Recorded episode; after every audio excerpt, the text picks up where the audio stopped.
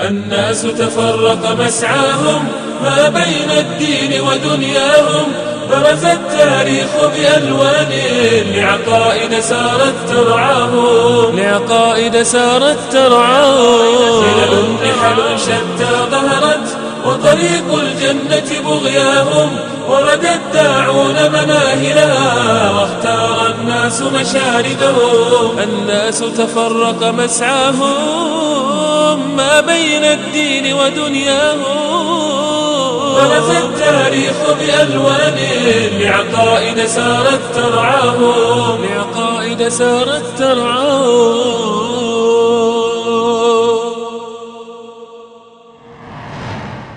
الحمد لله رب العالمين الرحمن الرحيم مالك يوم الدين. وصلى الله وسلم وبارك على عبده ورسوله محمد وعلى آله وصحبه أجمعين وعلى سائر الأنبياء المختارين المصطفين ومن تبعهم بإحسان إلى يوم الدين. أما بعد أيها الإخوة المشاهدون فقد تحدثنا في الحلقة الماضية عن الأنبياء الذين كما هو الموضوع النبوة. رأينا مقدار نبوتهم ومدى الاحترام الذي يحظون به في الإسلام ولا يرونه ولا يحظون به عند أهل الكتاب. وكان الحديث عن هارون وعن داود عليهم السلام ووعدنا بأن نستكمل إن شاء الله في هذا اللقاء ما يتعلق بسليمان عليه السلام. ونعود فنذكر أننا حتى الآن لا نؤرخ لتاريخ الأنبياء وإنما نؤرخ فقط أو نتحدث عن تاريخ النبوة أو عن حقيقة النبوة عند أهل الكتاب هذا المنهج المحرف حيث ابتليت الأمة بل البشرية جميعا بأن يأتي مثل هؤلاء فيحرفوا كلام الله تبارك وتعالى ويفتروا على الله الكذب وعلى أنبيائه الزور والبهتان. كما رأينا وكما سوف نرى. سليمان عليه السلام أشهر أو أعظم الأنبياء عندهم بعد موسى عليه السلام ويرتبط ترتبط الشهرة عندهم بالغنى والثروة والملك. ومع ذلك كله فإنهم لا ينظرون إليه عليه السلام على أنه نبي مكرم عبد صالح آتاه الله تبارك وتعالى الملك فسخر ذلك الملك والقوة والسلطان لتوحيد الله وعبادة الله وطاعة الله.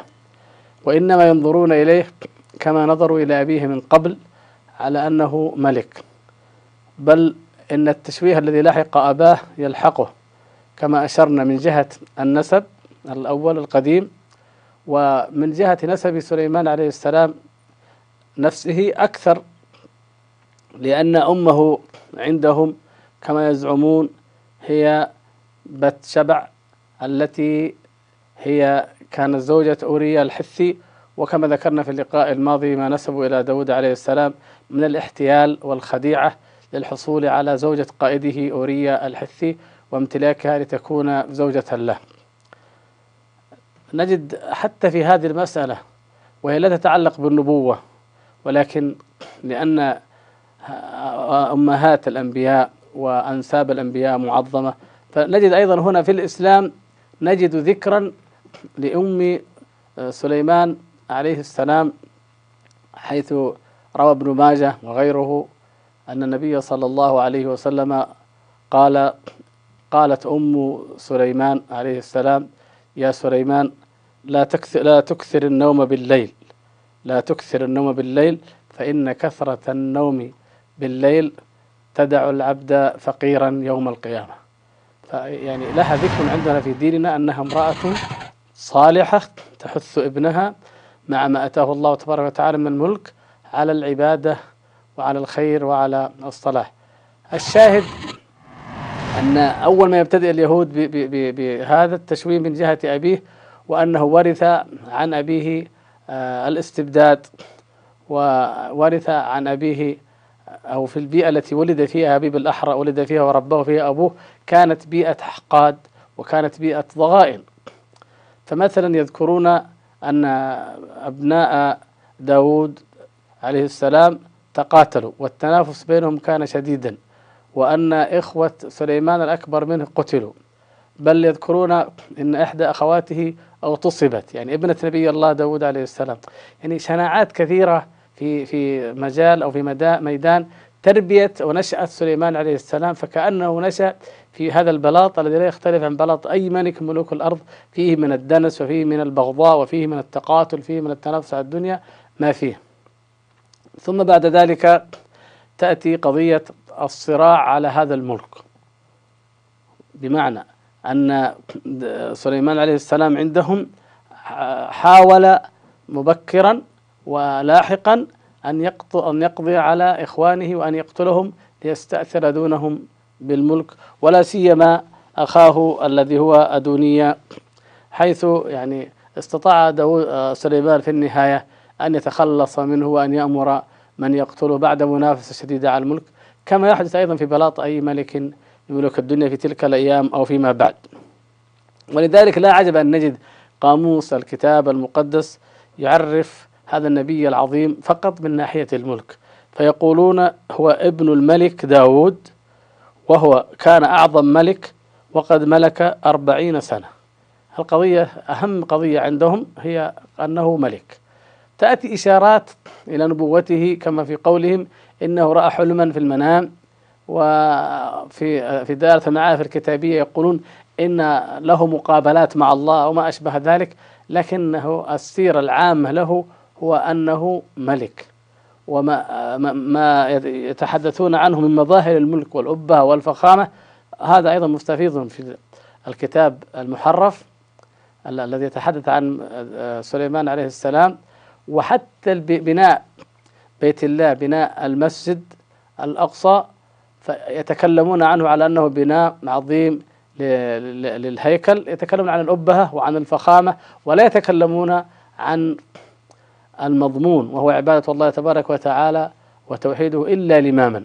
فالقضية أننا نجد أن يعني يعني سيرة سليمان عليه السلام مشبعة ومثقلة بتفكير الأحبار والرهبان والذين جاءوا من بعد من الكهان وأشباههم أي التشبع بالنفسية الجشعة التي لدى هؤلاء الأقوام من بني إسرائيل نفسية متعطشة للدنيا نفسية تعشق الملك نفسية تعشق المال والذهب والتجارة والمراكب الفخمة والخيول والأبنية العظيمة وما أشبه ذلك حتى أنه آه، شبهوه برمسيس الثاني الذي آه، هو فرعون في كثرة ما بنى واستئجار أو بالأحرى تسخير آلاف العمال لبناء الفخامة والملك والمجد دون أن نجد أي شيء يذكرنا بأنها سيرة نبي عظيم من أنبياء الله تبارك وتعالى جعله الله تبارك وتعالى قدوة في تسخير الملك والمال والغنى والثروة والسلطان في طاعة الله عز وجل كما جعل أنبياء آخرين وأعظمهم في ذلك محمد صلى الله عليه وسلم جعلهم قدوة للخلق في الزهد والعزوف عن الدنيا والتواضع والرحمة والمسكنة. فكان صلى الله عليه وسلم قد أثر الحصير في في جنبه وكان صلوات الله وسلامه عليه يأكل كما قال جاء في الحديث كما يأكل العبد وينام كما ينام العبد فكان عبدا رسولا بينما كان آه، سليمان عليه السلام ملكا رسولا. وهنا هذان يعني يعني هذان أو على هذين المحورين تدور دائما النفوس الإيمانية. النفوس الإيمانية في في في في في, البشر جميعا. من قديم الدهر وفي حديثه هم إما غني شاكر وإما فقير صابر. إما زاهد في الدنيا راغب في عنها ويتعبد الله تبارك وتعالى بذلك. وإما مما أوتي حظا من الدنيا لكن يسخره لطاعة الله تبارك وتعالى. يجمع بين الطائفتين الطاعة والعبادة والتقوى وكل منهما يأخذ بحظه من الدنيا. كما كتبه الله تبارك وتعالى له وكما اختار له. يعني لا لا يأتي في فقه هؤلاء الذين كتبوا هذه الأسفار وحرفوها لا يأتي في فقههم أو في نظرهم هذه المعاني العظيمة التي تحدث عنها على سبيل المثال والمقارنة. فقهاء الإسلام ولا نعني الفقه العملي فقه الأحكام فقه العبادات لكن نعني فقه أعمال القلوب. حتى أنهم ذكروا أيهما أفضل الخلافة أو الملك تقريبا لا يوجد خلاف في أن الخلافة أفضل من الملك لكن آه، يتكلم بعضهم عن جواز الملك وعدم جوازه والصحيح أن الملك جائز لكن بهذه الشروط أن يكون ملكا مسخرا لدين الله تبارك وتعالى. وبالتالي نجد أثر آه، هذه الوراثة النبوية نجدها في في الصحابة نجدها في العباد نجدها في أئمة الإسلام. يعني مثلا نجد أن حياة آه، أبي بكر رضي الله تعالى عنه كان زاهدا لكن كان لديه مال. لكن عثمان رضي الله تعالى عنه والزبير بن العوام وأمثالهم كانوا ممن أنعم الله تبارك وتعالى عليهم وتوسعوا في الدنيا وعبد الرحمن بن عوف وغيرهم. بل نجد في عصر الزهد الذي الذي تميزت فيه الصفات وأصبحت الكتابة فيه عن الزهد كما كتب يعني وكيع وكما كتب الإمام أحمد وكما كتب عبد الله بن مبارك وغيره. نجد أن العلماء الأئمة أئمة اليقين أئمة التقوى أئمة الزهد أنهم يشملون هذين النوعين. يعني من أخذ جانب العبودية والزهد بمعنى الاقتداء بالنبي العبد ومن أخذ مع أنه زاهد أخذ جانب الاقتداء بالنبي الملك وكلاهما كانوا على درجة من اليقين والتقوى والخير والصلاح. يعني نجد مثلا عبد الله بن مبارك رضي الله تعالى عنه كان يشبه بالملوك في حياته. نجد الليث بن سعد كذلك عن أيوب السختياني وغيرهم من الأئمة في العبادة والعلم والجهاد لكن كانت حياتهم حياة توسع مما أعطاهم الله وينفقون على إخوانهم أيضا. وفي الوقت نفسه نجد يعني طبعا مثل ال ال الإمام أحمد رضي الله تعالى عنه والأئمة الآخرين طبعا هم الأكثر في هذا الشأن من أئمة الإسلام كانوا يعني يعني يتقللون من الدنيا بقدر الإمكان. المقصود أن يعني هذا هذا المعنى العظيم الذي لا يفقهه هؤلاء القوم لا نجد له ذكرا لديهم بل تنحى كتاباتهم في القديم والحديث. يعني عندما حرفوا الأسفار والكلام كما في سفر الملوك وغيره عن سليمان عليه السلام أو عندما كتبوا يكتبون الآن تنحى منحى الملك والأبة والعظمة والفخمة البعيدة عن التقوى والمجردة عنها كما سننقل بعض كلامهم. إلى حد أن إحدى الروايات الأدبية المشهورة في اللغة الإنجليزية يعني عنوانها كنوز الملك سليمان. ف يعني هذه من العصر الكلاسيكي وأصبحت مثلا عاما لمن يريد أن يكتب فيتكلم عن كنوز الملك سليمان. يتكلمون عن زوجات الملك سليمان. يتكلمون عن ما هو أشنع مما سنذكره الآن إن شاء الله تبارك وتعالى. المقصود أن كل سيرة آه، هذا النبي العظيم نظر إليها من زاوية الثروة ومن زاوية جمع المال والجشع في ذلك حتى الأحداث العظيمة التي وقعت في في أيامه يعني مثل قدوم ملكة سبأ مثلا. فعندما نجد أن القصة في القرآن قصة عجيبة جدا قصة لا نظير لها على الإطلاق لا في كتبها الكتاب ولا في غيرهم وهي من الدلائل العجيبة والعظيمة على أن النبي صلى الله عليه وسلم يتلقى الوحي من عند الله تبارك وتعالى. وإلا كما ذكرنا في الحلقة الماضية يعني هؤلاء اليهود يعادون النبي صلى الله عليه وسلم. يعني بنو إسرائيل الذين ينتسبون إلى هؤلاء الأنبياء يعادون المسلمين. فيعني لو أن الأمر أمر عداوة أو يعني من ينسب إلى عدوه ما يقوله عنه أتباعه فما ظلمه. لكن أما أن يأتي هذا الوحي العجيب بأمور تخالف ما عند هؤلاء الأعداء في تعظيم متبوعيهم وأنبيائهم وأئمتهم وعبادهم وعلمائهم فهذا غاية في العدل وغاية في التجرد ومتضمنة لأخبار لا يمكن أن تأتي أن أن يفعلها بشر ولا يمكن أن أن أن تأتي عليها علوم البشر وإنما هي وحي من الله تبارك وتعالى. القضية في في في أصلها كله مرتبطة بتوحيد الله بالإيمان بالله تبارك وتعالى الذي لم ينكره عليهم فقط نبي الله العظيم آه، سليمان عليه السلام بل أنكر ذلك أنكر الشرك يعني أنكر الكفر أنكر الجحود والسجود لغير الله تبارك وتعالى أنكره الهدهد وهو أحد المستخدمين لدى هذا النبي العظيم. يعني أحد من من خدموه أحد من من سخرهم الله تبارك وتعالى له من جملة ما سخر له من الرياح ومن الطير ومن الجن ومن الإنس يأتي هذا الطائر العجيب ويستنكر أن يجد أمة تسجد للشمس. وهذا الآن مؤكد من خلال الآثار. ولا تزال حتى اليوم القبور في تلك المناطق متجهة جهة الشمس. الآثار مكتوبة عن عبادة الشمس بالنقوش بالآلاف أصبحت. فينكر الهدهد ذلك فكيف بسليمان عليه السلام؟ ويطلب عليه السلام يكتب إليها أن تأتي مسلمة هي وقومها. يعني لا يريد منهم إلا الدين لا يريد منهم إلا الإيمان. لم ينظر إلى الثروة ولا إلى الكنوز كما تذكر الأسفار المحرفة وأن المراكب كانت تأتي محملة بالبضائع من اليمن ومن بلاد العرب وتأتي إلى سليمان وهكذا. نحن لا ننفي ذلك ولا نفترض لا يفترض أن ننفيه. لكن نقول لم يكن هذا هو الغرض الأساس وإنما تأتي هذه الأمور تبعا. فما يعني يعني يعني أعطاه الله تبارك وتعالى من الملك وما أعطى لملكة سبأ من الملك ومن العظمة سخر في النهاية في طاعة الله تبارك وتعالى وفي توحيد الله وفي عبادة الله. ونستطيع بناء على هذا أن نقول إنه حتى الملك الذي أعطاه الله تبارك وتعالى لعبده سليمان عليه السلام إنه أوسع وأعظم مما تخيلوا. يعني هم يقولون إنه حكم من الفرات إلى شبه جزيرة سيناء آه، تقريبا. يعني يعني يرون أنه حكم هذه المنطقة بهذا الحكم من الذي فيه استبداد مطلق آه، بلا رقابة كما تقول دارة المعارف الكتابية. الرقابة كانت ضعيفة يعني هناك فساد إداري ومالي على أي حال. الذي يظهر لنا من القرآن الكريم من قصة نبي الله تبارك وتعالى سليمان أنه آه، حكم أوسع وأعظم من ذلك ولا سيما إذا خضعت له ملك السبأ. فمعنى ذلك أن جزيرة العرب قد خضعت له ولا غضاضة في ذلك.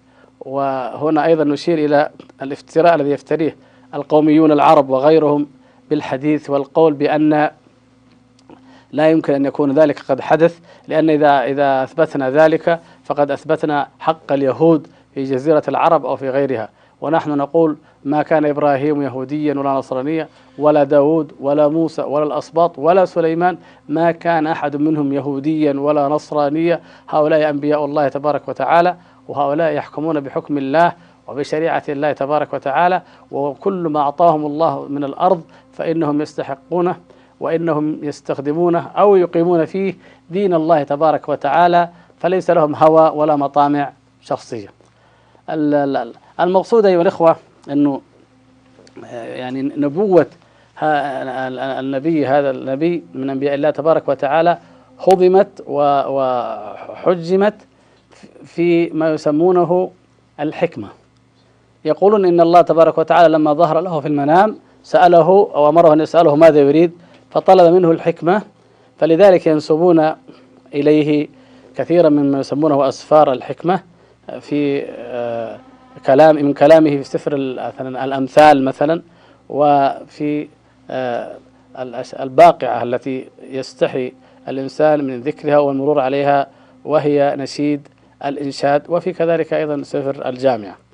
الذي يهمنا الآن هنا ليس فقط يعني قولهم بأن بعض المزامير تنسب إليه من الزبور أو أنه له في الأمثال كذا وليس له هذه قضية يعني ثانوية. ال الذي يهم جدا في هذا الموضوع موضوع العلاقة بالنبوة وتقديس الأنبياء والنبوة هو أن ينسب إلى سليمان عليه السلام نشيد الإنشاد. وهذا النشيد الحقيقة أنه من, من أفحش الكلام الذي آه، لا نستطيع أن, أن نعرض نماذج منه أمام الإخوة المشاهدين لما فيه من الغزل المكشوف يحسبنا فقط أن نشير إلى أن هناك من يعني كتب عن ما يسمونه الحب في التوراة من خلال ذلك وأمثاله من خلال هذا السفر وأمثاله من المواضع التي وردت في في الكتاب المحرف والتي نجد في كتاب الله تبارك وتعالى في القرآن من ال ال ال ال وهذه يعني هذا أحد المقارنات التي تدلنا على يعني في ذلك يعني في كتاب الله تبارك وتعالى من العظمة في الأسلوب من السمو من العلو من الترفع من طهارة الألفاظ. الشيء العجيب حتى عند الحديث عن قصة يوسف عليه السلام أو مثلا عند الحديث عن يعني الكلام عن الحائض والطهر أو ما أشبه ذلك.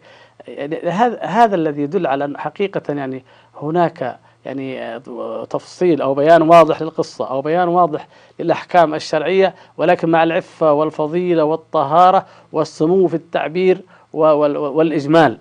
ولكن مع الأسف الشديد أن نجد أن هؤلاء الذين يتكلمون وألفوا في القديم والحديث عن الحب عن الغرام في التوراة لم يكتفوا بأن دنسوا مقام الأنبياء بجعلهم من أبناء الزنا كما تقدم. لم يكتفوا بأن جعلوا الأنبياء يعشقون بل إضافة إلى ذلك دونوا باسمهم هذه الأسفار ومنها هذا النشيد الذي يسمونه نشيد الإنشاد ونسبوه إلى سليمان عليه السلام. ال ال الإشكال في في في في في هذا النشيد وفي أمثاله هي أن يعني تؤخذ على أنها نصوص مقدسة. ومن هنا لا نجد هناك إجماعا منهم على يعني ما ما هو المقصود من هذا من هذه الأسفار أو كيف يمكن أن نؤولها. يعني بمعنى أن اختلافهم في تأويل مثل هذه الأسفار لأنها لا تليق بالأنبياء يعني زاد الأمر حيرة وشكا.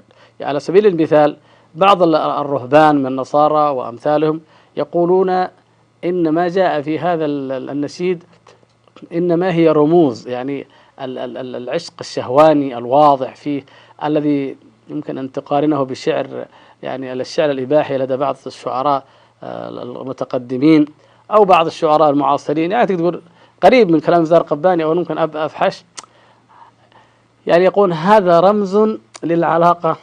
بين الله وبين الكنيسة.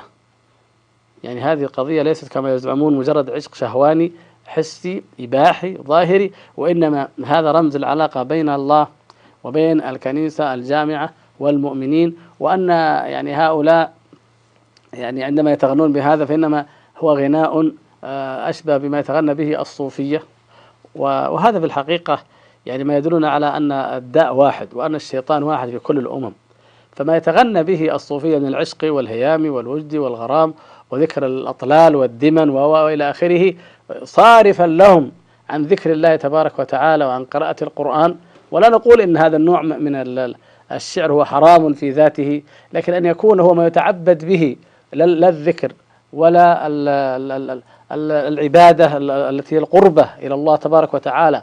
ولا يعني يعني لو جعلت هذه الأشعار وهذا النشيد على هامش العبادة.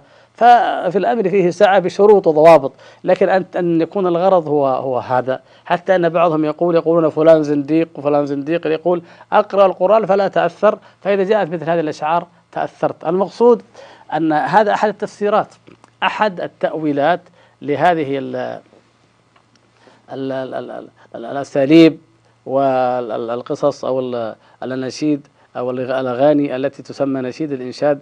بمختلف القضايا. هو طبعا نشيد حواري يقوم حوار بين بين العروس وبين العريس وبين الجوقة أو المجموعة آه، يقول هذا كله تمثيل.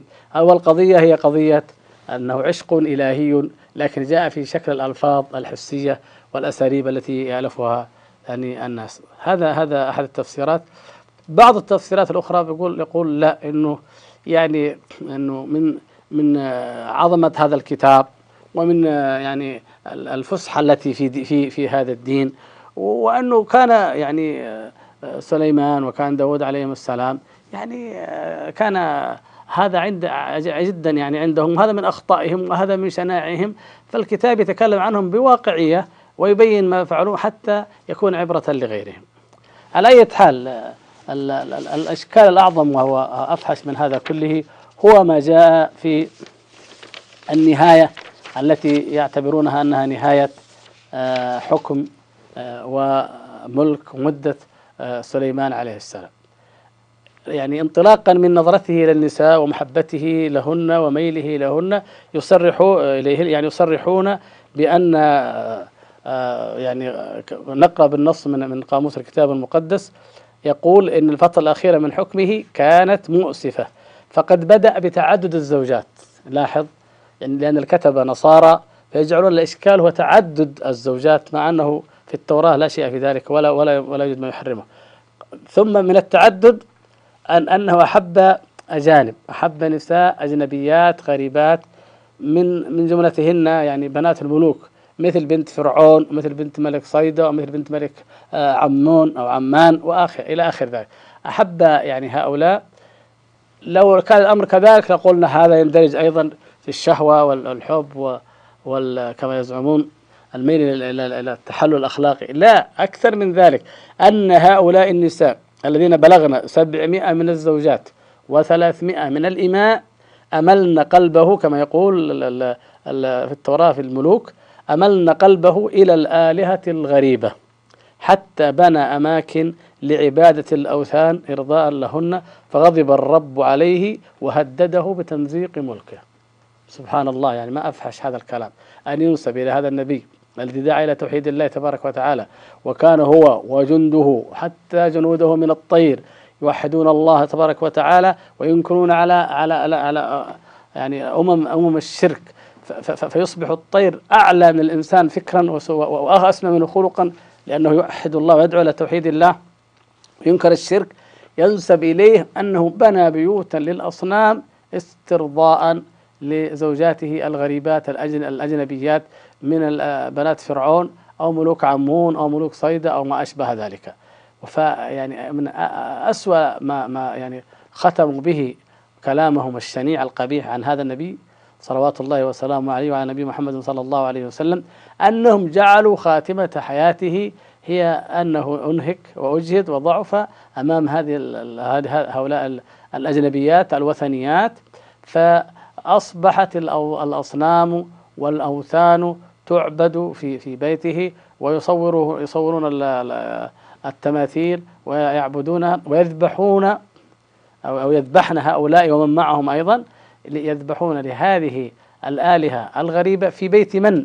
في بيت نبي الله وفي بيت من؟ في بيت هذا الملك الذي جعله الله تبارك وتعالى آه، نموذجا للملك المطيع العابد الذي لم يشغله ملكه عن طاعة الله تبارك وتعالى بل إنه في كل حياته كان شاكر كما دعا ربه تبارك وتعالى أن يوزعه شكر النعمة فكان شاكر نعم الله تبارك وتعالى عليه في الخيل شاكر نعم الله تبارك وتعالى عليه في الريح شاكر نعم الله تبارك وتعالى عليه في تعليمه منطق الطير شاكر لنعم الله تبارك وتعالى عليه بما أتاه من المال. كان يقضي بين الناس بالعدل وأعطاه الله تبارك وتعالى تلك الحكمة في القضاء والفهم حتى أنه فهمه ما لم يفهم أباه كما جاء في كتاب الله تبارك وتعالى. ومع ذلك مع الأسف الشديد نجد أن يعني أسوأ ما يمكن أن تجد من من الكلام في سيرة أي نبي من الأنبياء فإن اليهود أشبعوا به سيرة هذا النبي العظيم ونعني بهم الذين ضلوا وانحرفوا عن هدى الله تبارك وتعالى وإلا فإن المؤمنين آه، من قبل ومن بعد لا آه، لا يزال لهم في قلوبهم التقدير ولا يزال في قلوبهم من التعظيم لأنبياء الله تبارك وتعالى بقيت أو, أو ربما يعني بقي المؤمنون منهم على قلة شديدة وعلى ضعف حتى ظهر محمد صلى الله عليه وسلم. حتى أوحى الله تبارك وتعالى إلى عبده ورسوله محمد صلى الله عليه وسلم بهذا القرآن وهذا الذكر الحكيم. فانتقلت القضية نقلة بعيدة جدا عما كان يدور بين بني إسرائيل وأتباعهم إلى أن يقرأ ويتلى في, في, في المحاريب على مدى هذه القرون في كل مكان ما ذكر الله تبارك وتعالى عن هذا النبي وعن أبيه في سورة البقرة مثلا كيف قصة داود عليه السلام. ثم نجد في سورة النمل ثم في سورة صاد. وغير ذلك نجد أن سيرا عجيبة عظيمة. هي كما يعني تقدم قدوة ونموذج للعباد للزهاد. من المسلمين للصالحين بالمسلمين الذين جمع الله تبارك وتعالى لهم بين خيري الدنيا وخير آه، والآخرة. فكما كان عثمان رضي الله تعالى عنه أو عبد الرحمن بن عوف أو زبير بن عوام أو كما قلنا عبد الله بن مبارك أو الليث بن سعد أو هؤلاء الذين أعطاهم الله تبارك وتعالى آه، من المكانة والمنزلة ما جعلهم يسخرونه بدون أي غضاضة في طاعة الله تبارك وتعالى ويشعرون أن لهم قدوة في هذا وهم الأنبياء الكرام الذين أعطاهم الله تبارك وتعالى من الملك ومن النعمة ما يستخدم جميعا في طاعة الله تبارك وتعالى. نحن نجزم إذن بدون أي تردد أن ما شوه به هؤلاء المشوهون في الكتب المحرفة أنه لا حقيقة له لا من حيث النسب القديم له ولا من حيث ما تعرضوا به من شأن أمه وقصة أورياء الحثي أورياء نعم الحثي ولا أيضا من جهة مملكته والانحراف والفساد الأخلاقي الذي كان فيها كل هذا باطل. أشنع من ذلك ونقول نجزم بأن ما نسب إليه عليه السلام من أنه مال بقلبه إلى إلى الأجنبيات إلى الوثنيات وأصبحت الأصنام تعبد في بيته فنجزم بأن هذا أيضا لا يمكن أن يصح بأي حال من الأحوال لأن القضايا عندنا عندما تتناول القطعيات الأساسيات المحكمات فإن لا ننظر إلى إلى إلى الروايات. إن كانت كتابية وإن كانت غير كتابية لأن هذه من الأمور التي عصم الله تبارك وتعالى منها أنبياءه جميعا ونحمد الله على ذلك وبين ذلك وفصله. فكيف ولدينا الخبر الصريح الصادق بالوحي الذي لا يأتيه الباطل من بين يديه ولا من خلفه عن هذه القصص جميعا عن هذه الأحوال جميعا عن عن توحيد الله تبارك وتعالى دعوة سليمان عليه السلام إليه دعوته الناس أن يدخلوا في الإسلام ومنهم أهل اليمن عن تسخير كل ما أوتي من ملك واستخدامه في طاعة الله تبارك وتعالى وفيما يقرب إليه. هذا هو المنهج المقتدى به وهذه هي النبوة في معانيها السائم السامية الكريمة وأخلاقها الفاضلة التي يدعو إليها الأنبياء صلوات الله وتبارك وصلوات الله وسلامه عليهم أجمعين. نسأل الله سبحانه وتعالى أن ينفعنا جميعا بما نسمع وما نقول وأن يجعل للمسلمين وللعالم أجمع العبرة والعظة فيما يقال عن, هؤلاء الأنبياء بأن يأخذوا ما قيل في كتاب الله وسنة رسول الله صلى الله عليه وسلم عنهم وأن يذروا كل ما يخالف ذلك ويشوهه من الكتب المحرفة أو من أفكار الفلاسفة الذين يدعون النبوات مكتسبة وأشباههم أو من كلام الماديين والملحدين الذين ينكرون النبوة من أساسها. نسأل الله تبارك وتعالى أن يهدينا جميعا إلى صراطه المستقيم وأن يجعلنا نعظم ما عظم ونوقر ما وقر ونعزر من عزر وصلى الله وسلم وبارك على عبده ورسوله محمد وعلى آله وصحبه أجمعين والحمد لله رب العالمين.